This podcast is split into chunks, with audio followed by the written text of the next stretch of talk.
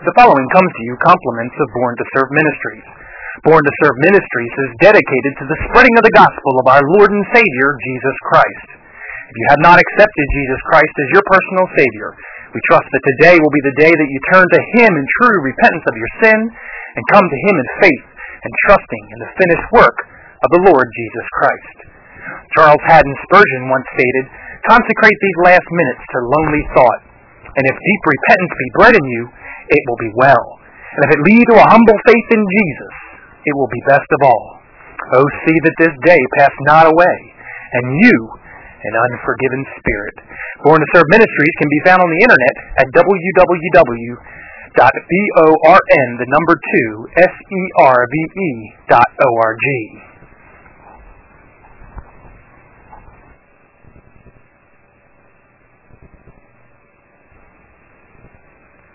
Text verse is Proverbs 20 and verse 1. It says, Wine is a mocker, strong drink is raging, and whosoever is deceived thereby is not wise. And I do want to uh, speak to you tonight on the deadly deception of alcoholic drink. Let's pray. Father, we thank you for the good preaching we've heard already tonight. And God, I pray that you would search our hearts. I pray that you'd help us to be fortified against the attacks of the devil in our time. And I pray, Lord, particularly for our young people. Pray for any who might be listening on the radio, God, that you would help us to see through the deception. And Lord, be standing clear. Keep our lives clean and right before you in this area. We pray in Jesus' name. Amen. God who created this universe is a God of truth.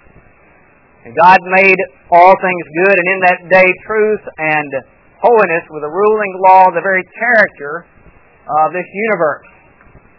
But a being who was the highest of God's creatures, the highest of God's creation, rebelled against God, and in doing so, Lucifer became the incarnation of wickedness. In hatred against God and lusting after the glory that belongs only to God, he invented and mastered the lie. And the purpose of his lying was to deceive souls in order to turn them against Jesus Christ, the only Savior for their souls. And Jesus spoke of this in John 8, verse 44 and 45. He said, He was a murderer from the beginning, and abode not in the truth, because there is no truth in him. When he speaketh a lie, he speaketh of his own, for he is a liar and the father of it. And because I tell you the truth, you believe me not. So there's Satan's work and the result of it, right in one passage.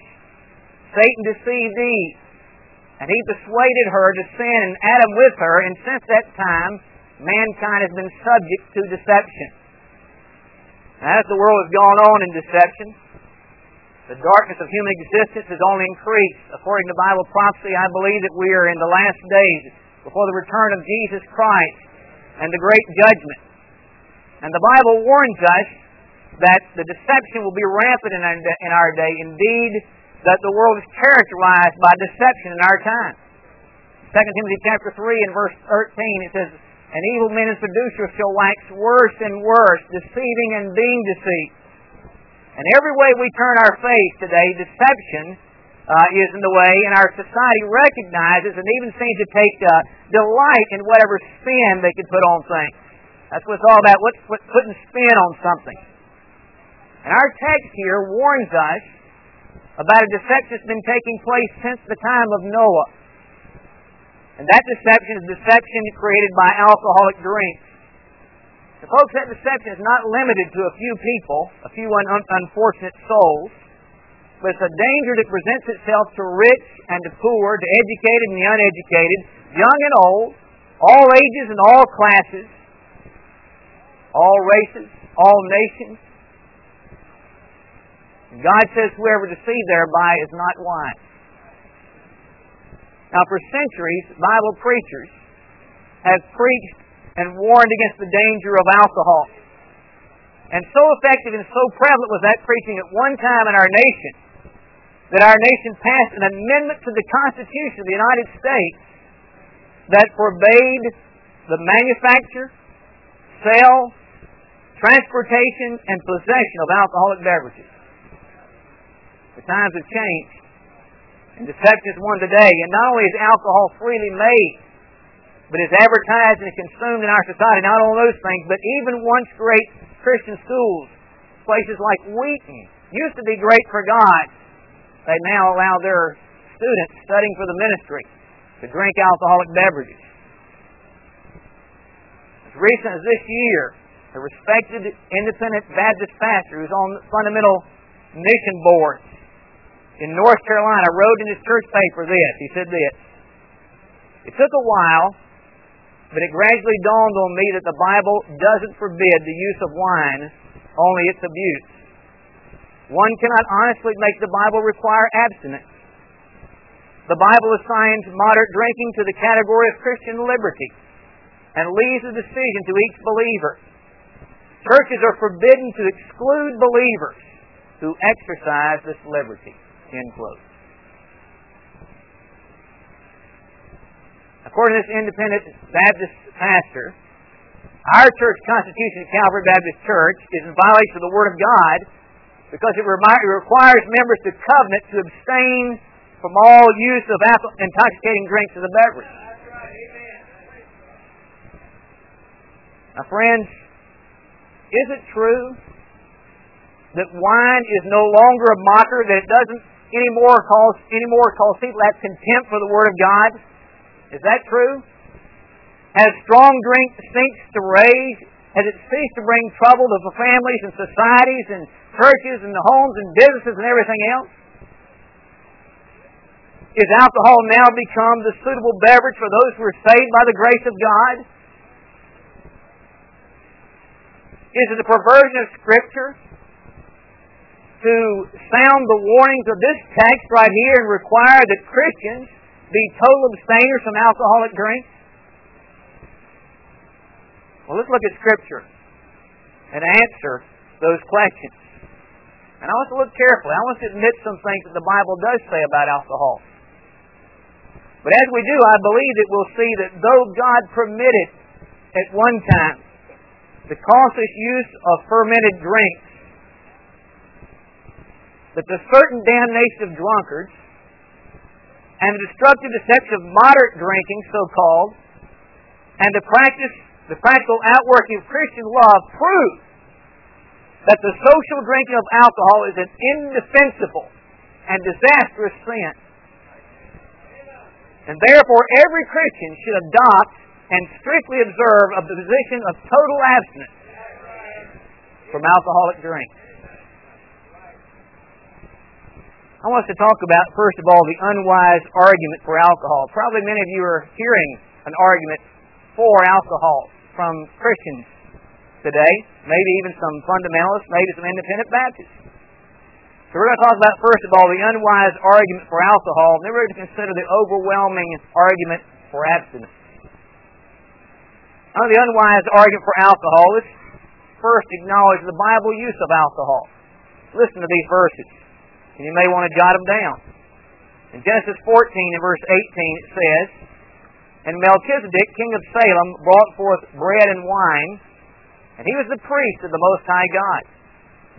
Or Deuteronomy 14 in verse 26, And thou shalt bestow that money for whatsoever thy soul lusteth after, for oxen, or for sheep, or for wine, or for strong drink, or for whatsoever thy soul desireth and thou shalt eat there before the Lord thy God, and thou shalt rejoice, thou and thine household.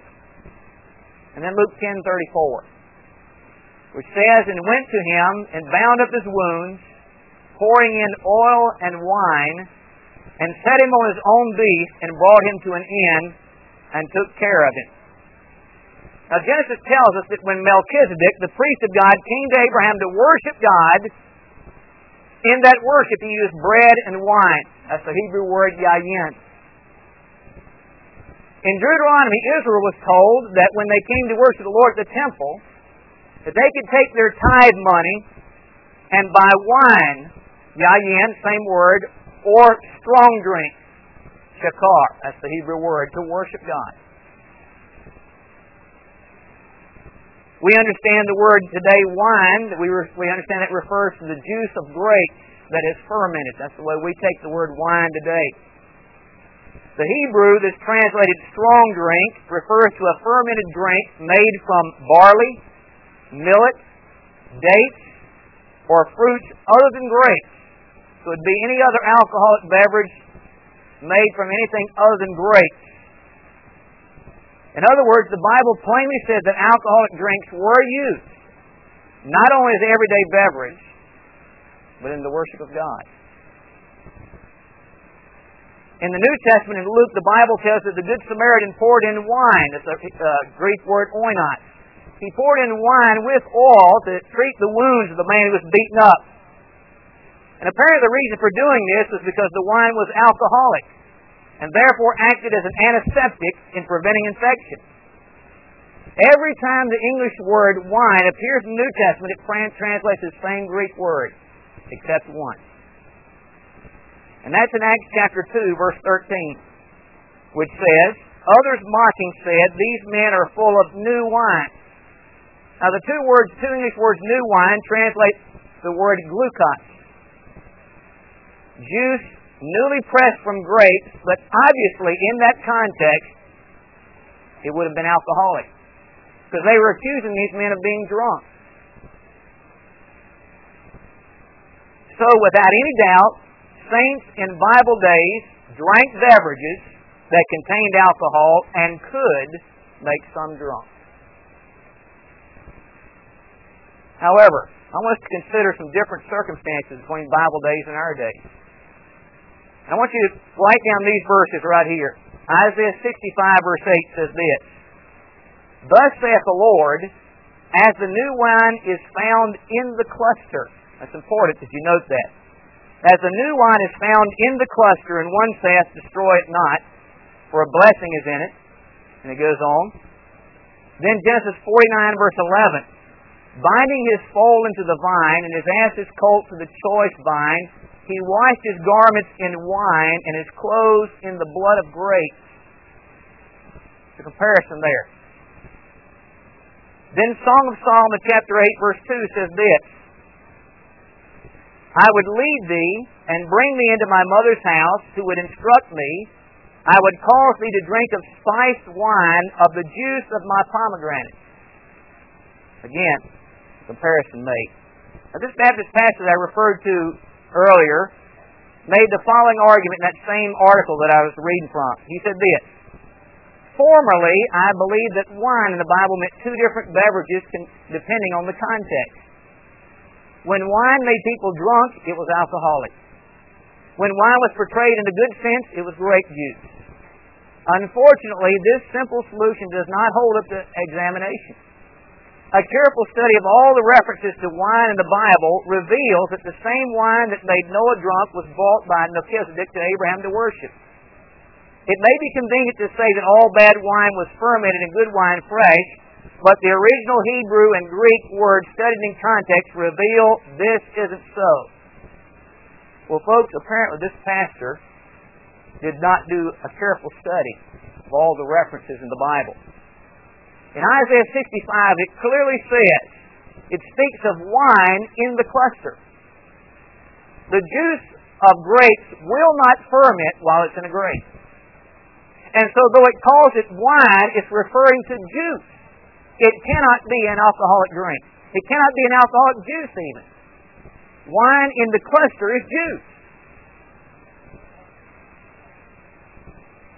It also is clearly, obviously, an unfermented drink in other places. For example, Proverbs 3, verse 10. So shall thy barns be filled with plenty, and thy presses shall burst out with new wine.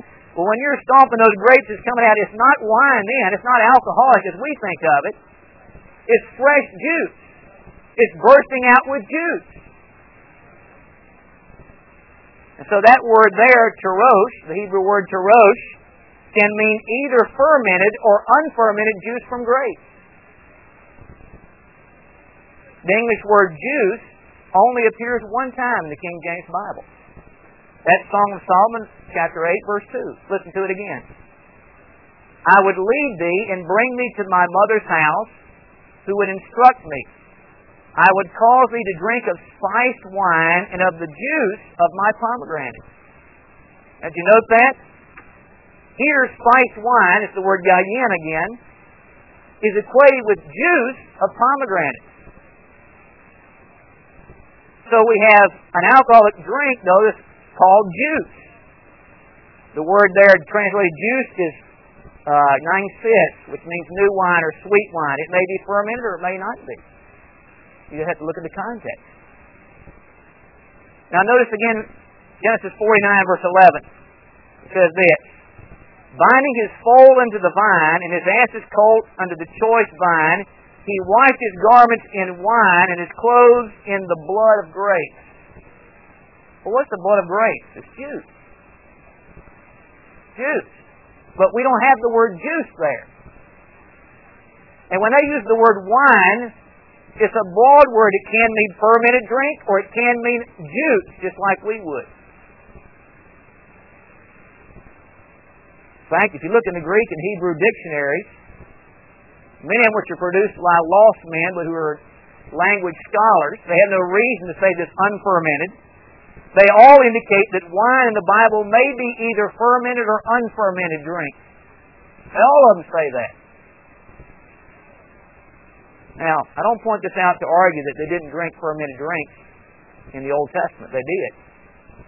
Clearly, shakar, or what's called strong drink, was a fermented drink. But my point is this. The alcohol and the circumstances of their day were quite different from ours. You're probably wondering where I'm going on this, but you'll see in a minute.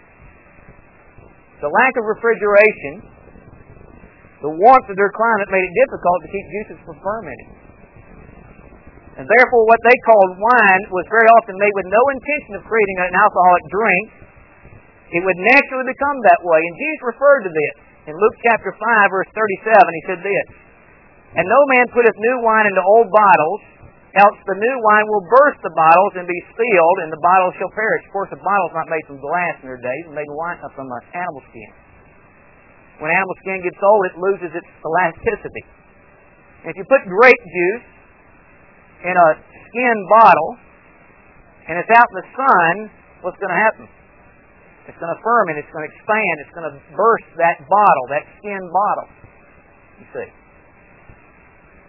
And so their wine and their strong drink were only mildly alcoholic in most cases not only was the alcoholic content weak, but they were they would often take that wine, that fermented now juice or whatever, and mix it with water.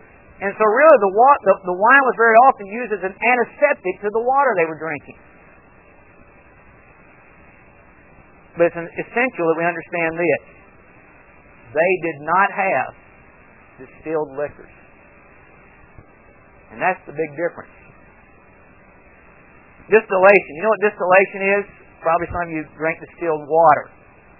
You take water, you boil it off, something catches the steam, and, and then that uh, condenses, and then you have pure water, distilled water. And all the impurities are left back where it was boiling to start with. Well, uh, you can just, that's the way you make strong alcoholic beverages. You take that alcoholic drink and you boil it, only alcohol boils at 172 degrees. Water boils at 212 degrees. So you heat that around 172 degrees, and the water and whatever other things you have in there stay there, but the alcohol burns, just uh, evaporates out, and you catch that, and it becomes pure alcohol. Naturally fermented wine or strong drink can be anywhere from 2% to 12% in a drink. Whereas if you distill alcoholic drinks, they can be up to 95% alcohol, like Everclear. One martini at lunch. Say you're on a business meal and you drink one martini at lunch. That's equal to at least seven beers or seven glasses of wine. Maybe up to 20 beers or 20 glasses of wine. You understand the difference? They called binge drinking drinking five beers at one time. And drinking just one martini is more than binge drinking. That's a big difference, isn't it? historically, Christians did drink these mildly alcoholic beverages because they could not preserve juices very well, and because the alcohol helped to prevent disease. However, when distillation came into to, uh, into Europe in the Middle Ages, things began to change. Here you have one glass of distilled whiskey or rum or brandy that could render somebody drunk with just one drink, one glass, and they'd be drunk. The people were becoming drunkards at an alarming rate. The families were being destroyed. Uh, uh, whole villages were sometimes being just becoming a bunch of drunkards because of this distillation. And Lord, behold, about that time too, we also had the Industrial Revolution coming along. Greater use of machinery, transportation by cars, and the devastating effects of alcohol were multiplied. And God foresaw these developments a long time ago, and He gave warnings about even the moderate use of alcohol. But when distilled beverages created catastrophic troubles, some began what is known as the temperance movement. That is, just try to control how much alcohol we drink. But those who were wise argued for total abstinence. And our day is a completely day from Bible times, and for that reason, God knew the danger, and God gave some prophetic warnings. So, what are the clear warnings of God about alcohol? Well, we have one here in Proverbs, Proverbs 20, verse 1. Wine is a mocker, strong drink is raging, and whosoever is deceived thereby is not wise. Or how about Hosea 4, verse 11? Whoredom and wine and new wine take away the heart. Proverbs 31, verses 4 and 5. It is not for kings, O Lemuel. It is not for kings to drink wine, nor princes strong drink, lest they drink and forget the law and pervert the judgment of any of the afflicted. That's not talking about distilled liquor. That's talking about the common low-grade alcoholic drink.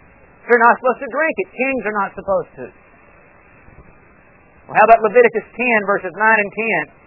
Do not drink wine nor strong drink, thou nor thy sons with thee, when you go into the tabernacle of the congregation, lest ye die. It shall be a statute forever throughout your generations, and that you may put the difference between holy and unholy, and between unclean and clean. Now, though alcoholic drinks were mild in Bible days, God said that wine deceived, and that it led souls astray, and it brought raging trouble into their lives. He warned us that even new wine, if enough was consumed, could destroy the heart and soul of an individual just like sexual prostitution. Are we going to argue for moderate moderacy and sexual prostitution? Whoredom and wine and new wine take away the heart. We're going to say it's hard to take a little bit of drink then, but well, we better not be engaged in whoredom. God says both of them take away the heart. And God told people that their civil leaders, like kings, should not drink wine or beer because it would cause them to discard God's law and to pervert judgment. In fact, God told the priest, if you come in to minister and you've been drinking an alcoholic beverage, I'm going to kill you.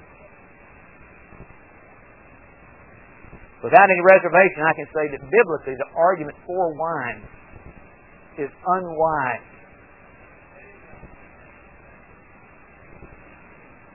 In fact, there's an overwhelming argument for abstinence. Now let's look at four of them tonight. First of all, there is the declared damnation of drunkards. 1 Corinthians 6, verse 10, the Bible says, Nor thieves, nor covetous, nor drunkards, nor revilers, nor extortioners shall inherit the kingdom of God. And in Galatians 5.21, the Bible says, Envyings, murderers, drunkenness, revelings, and such like, of the which I tell you before, as I have also told you in time past, that they which do such things shall not inherit the kingdom of God. Now the Bible is clear that drunkards do not have eternal life, but they'll spend eternity in hell. In fact, the Bible gives five different words to describe and condemn the practice of drinking so that someone becomes intoxicated. In Galatians 5.21 there, the word drunkenness is the word methe. In 1 Peter chapter 4, there are three words banqueting, which is talking about carousing. Then there's excess of wine. Then there's the word reveling. All three words refer to drinking alcoholic beverages. Luke 21 verse 34 is the word surfeiting.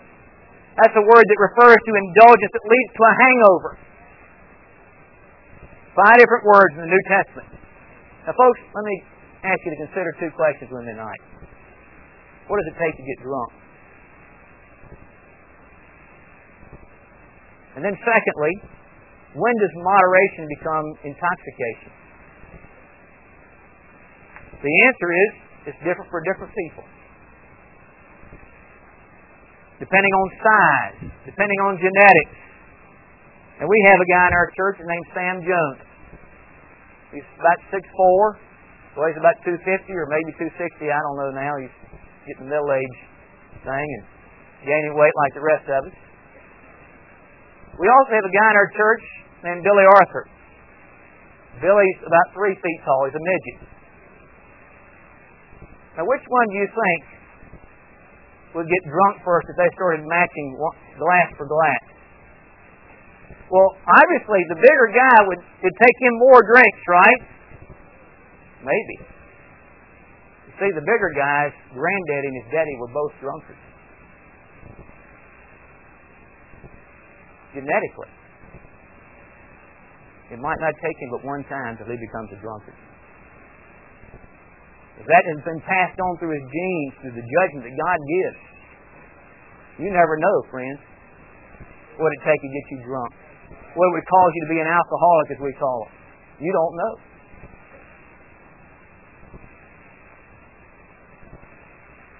If God consigns drunkards to hell, are you willing to take a chance at drinking? Today we call them, again, drunkards, we call them alcoholics. And one of the recognized characteristics of alcoholics is that he won't admit that he has a problem. He has an addiction that indicates he's dead in sin, but because his soul is captured by alcohol, he can't admit it. The damnation of drunkards is a powerful argument for total abstinence. Second argument and that is the demonstrated destruction of alcohol. Let's just look at a few examples in the Bible. Would you turn back to Genesis chapter 9 with me? The demonstrated destruction of alcohol. In Genesis chapter 9 and verse 20.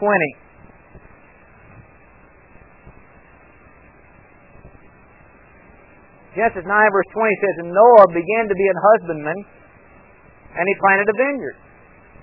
And he drank of the wine and was drunken, and he was uncovered within his tent. And Ham, the father of Canaan, saw the nakedness of his father and told his two brethren without. And Shem and Japheth took a garment and laid it upon both their shoulders and went backward and covered the nakedness of their father. And their faces were backward, and they saw not their father's nakedness. And Noah woke from his wine and knew what his younger son had done unto him. And he said, Cursed be Canaan. A servant of servants shall, be, shall he be unto his brethren. There's a lot that, goes, that went on there that we don't know all about. I know this wine was the cause of it. Turn to chapter 19.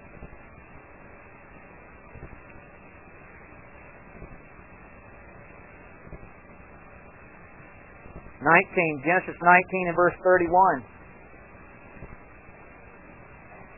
And the firstborn said unto the younger, Our father is old. There is not a man in the earth to come in unto us after the manner of all the earth. Come, let us make our father drink wine, and we will lie with him, that we may preserve seed of our father. And they made their father drink wine that night, and the firstborn went in and lay with her father, and he perceived not when she lay down, nor when she arose. Look at verse 36. Thus were both the daughters of Lot with child by their father. Turn to Proverbs chapter 23. We're just going to skip, hit a few here. Proverbs chapter 23.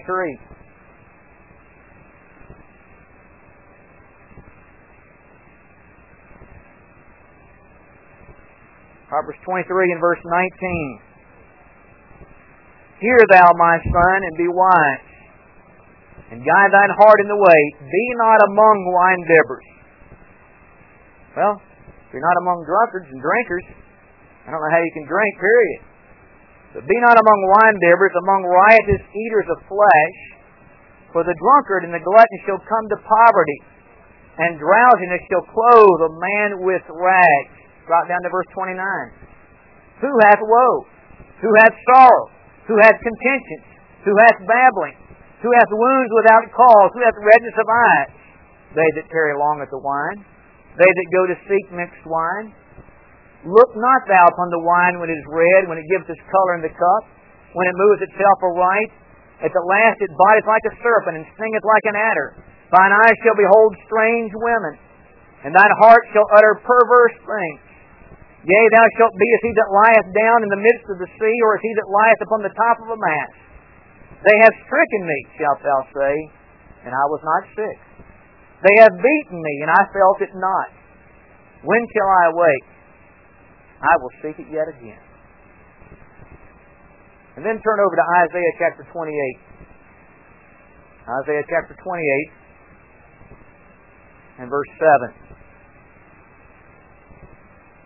Isaiah 28 and verse 7. But they also have erred through wine and through strong drink are out of the way. The priest and the prophet have erred through strong drink. They are swallowed up of wine. They are out of the way through strong drink. They err in vision. They stumble in judgment. For all tables are full of vomit and filthiness, so that there is no clean place. Folks, you think about this. Out of millions, perhaps billions of people that are alive before the flood, one man found grace in the eyes of the Lord. One man built an ark and delivered his family from the judgment that God sent and destroyed everybody on the face of this earth. Was he a godly man? That man, because he got drunk, led to the cursing of his grandkids. Because of his carnality, Lot a saved man. He was allowed to be made drunk because he didn't have some proper standards. He was allowed to be made drunk by his daughters, and they committed the most despicable sexual sin he could commit.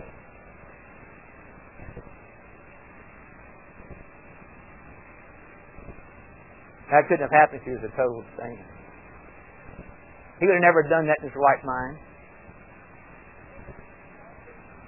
No one can argue that he or she is spiritual enough, spiritually mature enough to be certain that he or she can handle an alcoholic drink. If Noah couldn't do it, which of you could?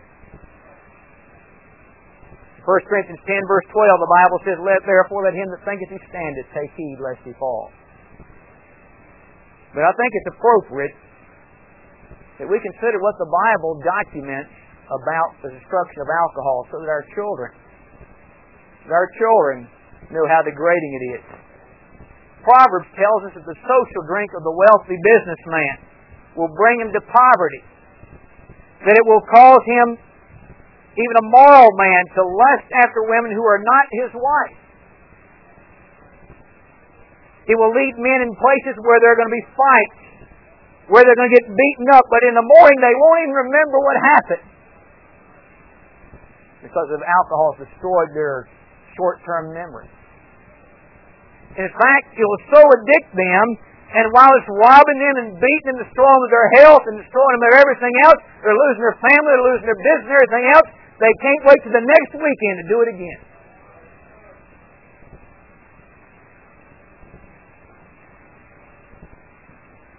God said that even his priests could be led astray. So they don't follow his word and they're so drunk that they wallow in their own vomit. The beer commercials on TV, you know, are, they look so fun.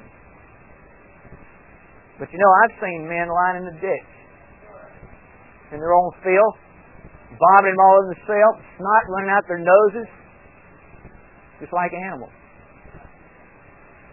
Brother Wright over here is from our church. He used to work in a rescue mission. He could tell you about men who've gone through delirium tremens. whose bodies they shake and they are so, they seem to be controlled by demons. And they would do anything just to have one drop of something to drink, some alcoholic beverage, just a drop. You know, I went to a, a state school in college, an athletic dorm, and I used to get up on go to church on Sunday morning and Saturday night's a big party night. And more than one time, I'd get up and push the button on the elevator to get on the elevator, and I had to get downstairs because that elevator was full of vomit. For somebody been having a, a good time.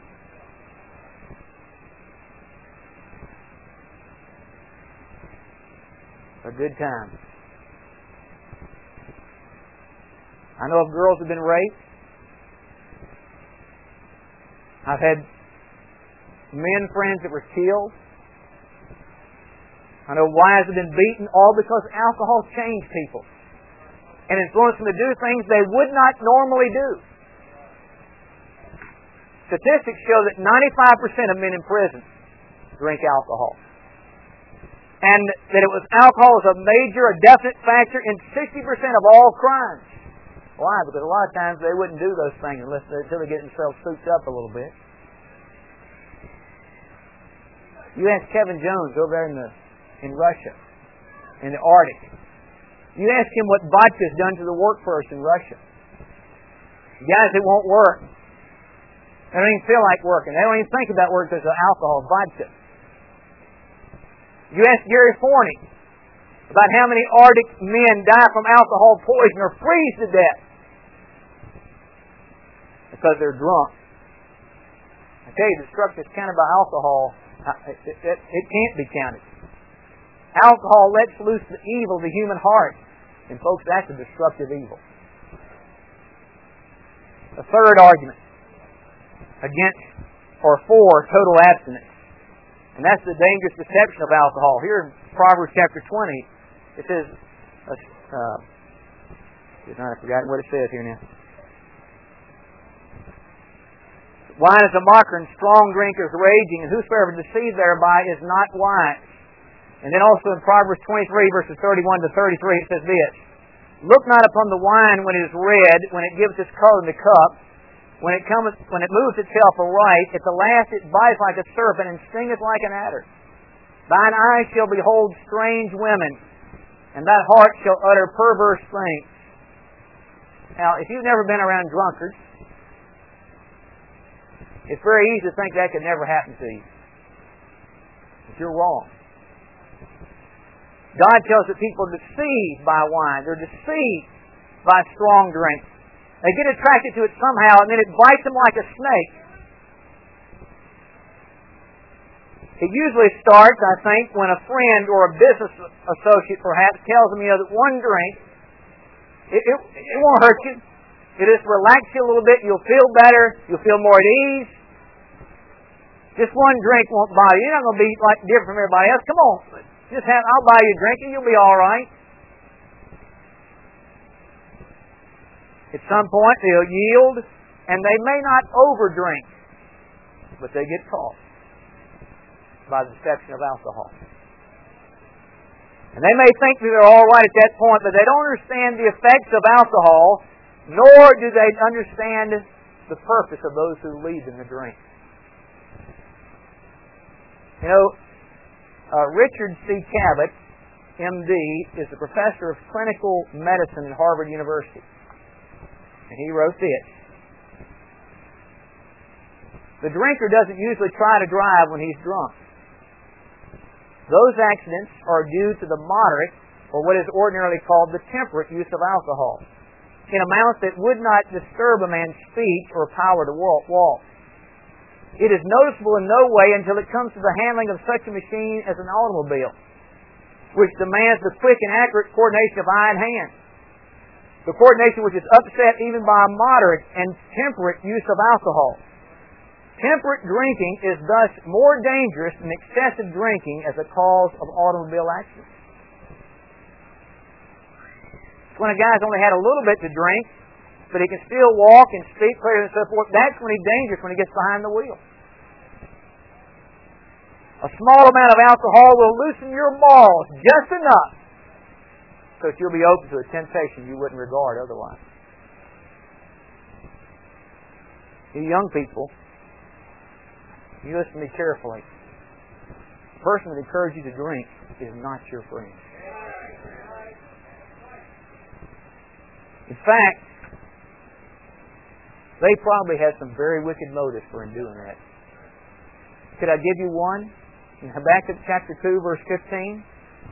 Woe unto him that giveth his neighbor drink, that putteth thy bottle to him, and maketh him drunken also. Why? That thou mayest look on their nakedness. Any of you have ever been to State University? You know what sorority is about, fraternity is about. They have these big parties, and there's a lot of alcohol that goes on there, and it's for one reason. It's not just to get drunk, to take advantage of some woman. That's what it's all about. 2 Samuel chapter 11, verse 13. And when David had called him, he did eat and drink before him, and made him drunk. And even and at even he went out to lie on his bed with the servants of the Lord, but went not down to his house. Here was David trying to break the convictions of a great man Uriah. What did he use? Alcohol. Now, this was a, he was some kind of a man. He wouldn't do it anyway. Even when he was drunk, he wouldn't do it. But David knew what the tool was. It was alcohol. That's what would get a man to break and to lose his moral conviction. Remember, the best commercials, the funniest, the ones with the most attractive women, the most attractive men, the commercial with the most money put behind them, are commercials that promote alcohol and it's all deception that comes from hell. The fourth and final one found in Romans chapter 14. Would you turn there with me? And that is the demanded disuse of alcohol. The demanded disuse of alcohol. Romans chapter 14.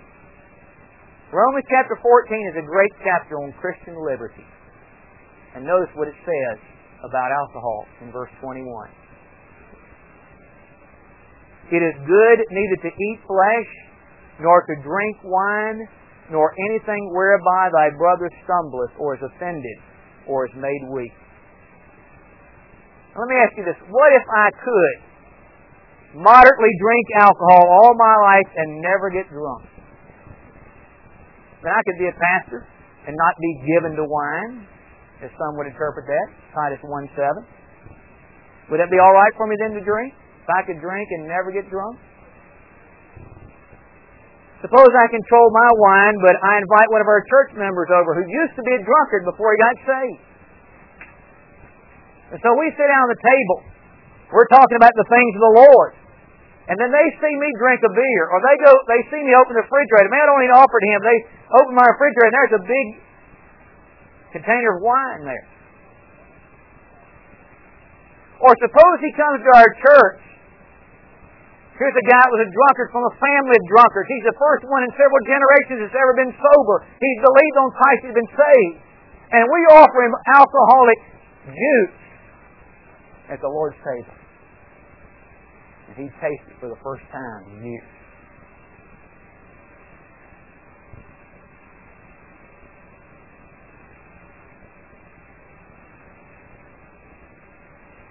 and he's hooked just by tasting.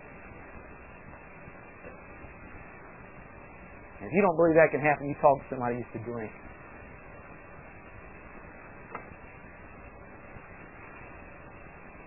Paul said that Christian love demands that I never drink a drop of alcohol or even eat any food that would cause somebody to stumble. In fact, Jesus said, if I do cause someone to stumble, I'm in serious trouble. In Matthew 18 and verse 6 and 7, But whoso shall offend one of these little ones which believe in me, it were better for him that a millstone were hanged about his neck and he were drowned in the depths of the sea. Woe in the world because of offenses, for it must need be that offenses come, but woe that man by whom the offense cometh. How does the Bible warn us about causing others to sin? But it gives an example of people who determined never to drink. Even in times when there was no distilled liquor. Even in a time when there was no fortified beers and these kind of things. Could I give you some examples? Jeremiah 35, verses 5 and 6. And I set before the sons of the house of the Rechabites pots full of wine and cups. And I said unto them, Drink ye wine. But they said, We will drink no wine. For Jonadab the son of Rechab, our father, commanded us, saying, Ye shall drink no wine, neither ye nor your sons forever. There's a whole family of people. Or how about Luke chapter 1, verses 15, verse 15? For he shall be great in the sight of the Lord, John the Baptist, and shall drink neither wine nor strong drink, and he shall be filled with the Holy Ghost even from his mother's womb. But what about Timothy? 1 Timothy chapter 5, verse 23. Paul writes to him and says, Drink no longer wine, but use uh, no longer water, but use a little wine for thy stomach's sake and for thine often infirmity. Apparently, Timothy's commitment not to drink was destroying his health because he had physical problems. He wouldn't even use it as a medicine, and Paul had to write to him and say, Look, take your medicine, buddy. You might say, Well, you know, that's the reason I drink. Listen, we got so many messes with alcohol in them, you have to be careful in how you use them. Drink a little NyQuil. About 25% alcohol. 50 proof. If you're a Christian, you have any love or any concern for people's spiritual well-being, how can you justify drinking alcoholic beverages? Christian liberty does not allow you to drink. It tells you you shouldn't do anything that would cause somebody else to stumble. That's what Christian liberty is. And you know when distillation came, distillation came in and uh, people began to destroy, began to destroy people's lives, there were some people who said, well, we're going to start a movement and help here. We're going to start the temperance movement. We're going to encourage people to drink responsibly. That's like the safe sex thing today. It's total folly. In fact, let me read from the testimony of a missionary in 1891, John G. Paton, about the difference between abstinence and temperance. He said great good resulted from this total abstinence work. They were encouraging people to make the commitment of total abstinence. Many adults took and kept the pledge, thereby greatly increasing the comfort and happiness of their homes. Many were led to attend church on the Lord's Day who had formerly spent it in rioting and drinking. But above all, it trained the young to fear the very name of intoxicating drink and to hate and keep away from everything that led to intemperance. From observation, at an early age, I became convinced that mere temperance societies were a failure, and that total abstinence by the grace of God was the only sure preventative as well as remedy. What temperance was in one man was drunkenness in another. And all the drunkards came not from those who practiced total abstinence, but from those who practiced or tried to practice temperance. I had seen temperance men drinking wine in the presence of others who drank to excess, and never could see how they could felt themselves clear of blame.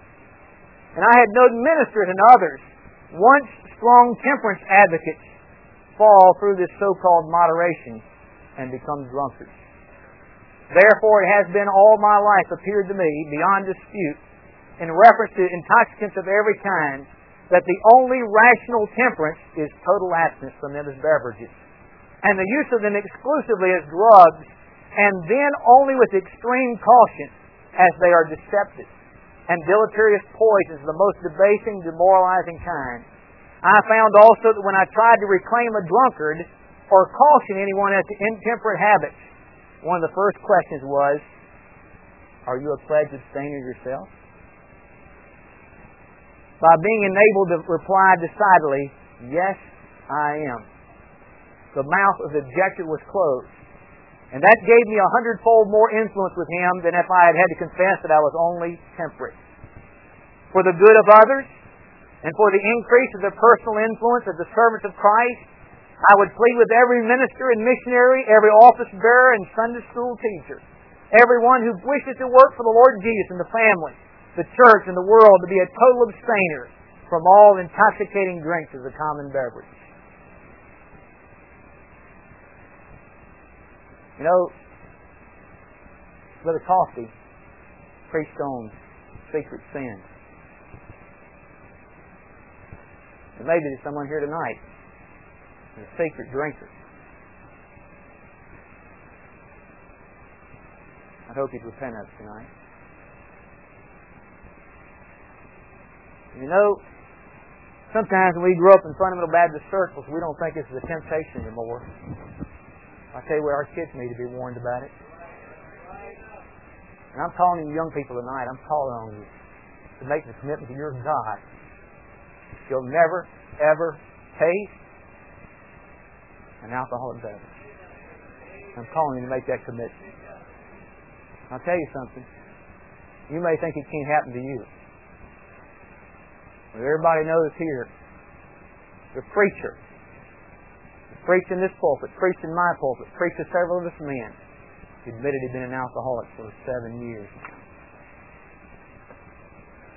And didn't step down when it became so obvious that it couldn't be hidden. It could happen to you.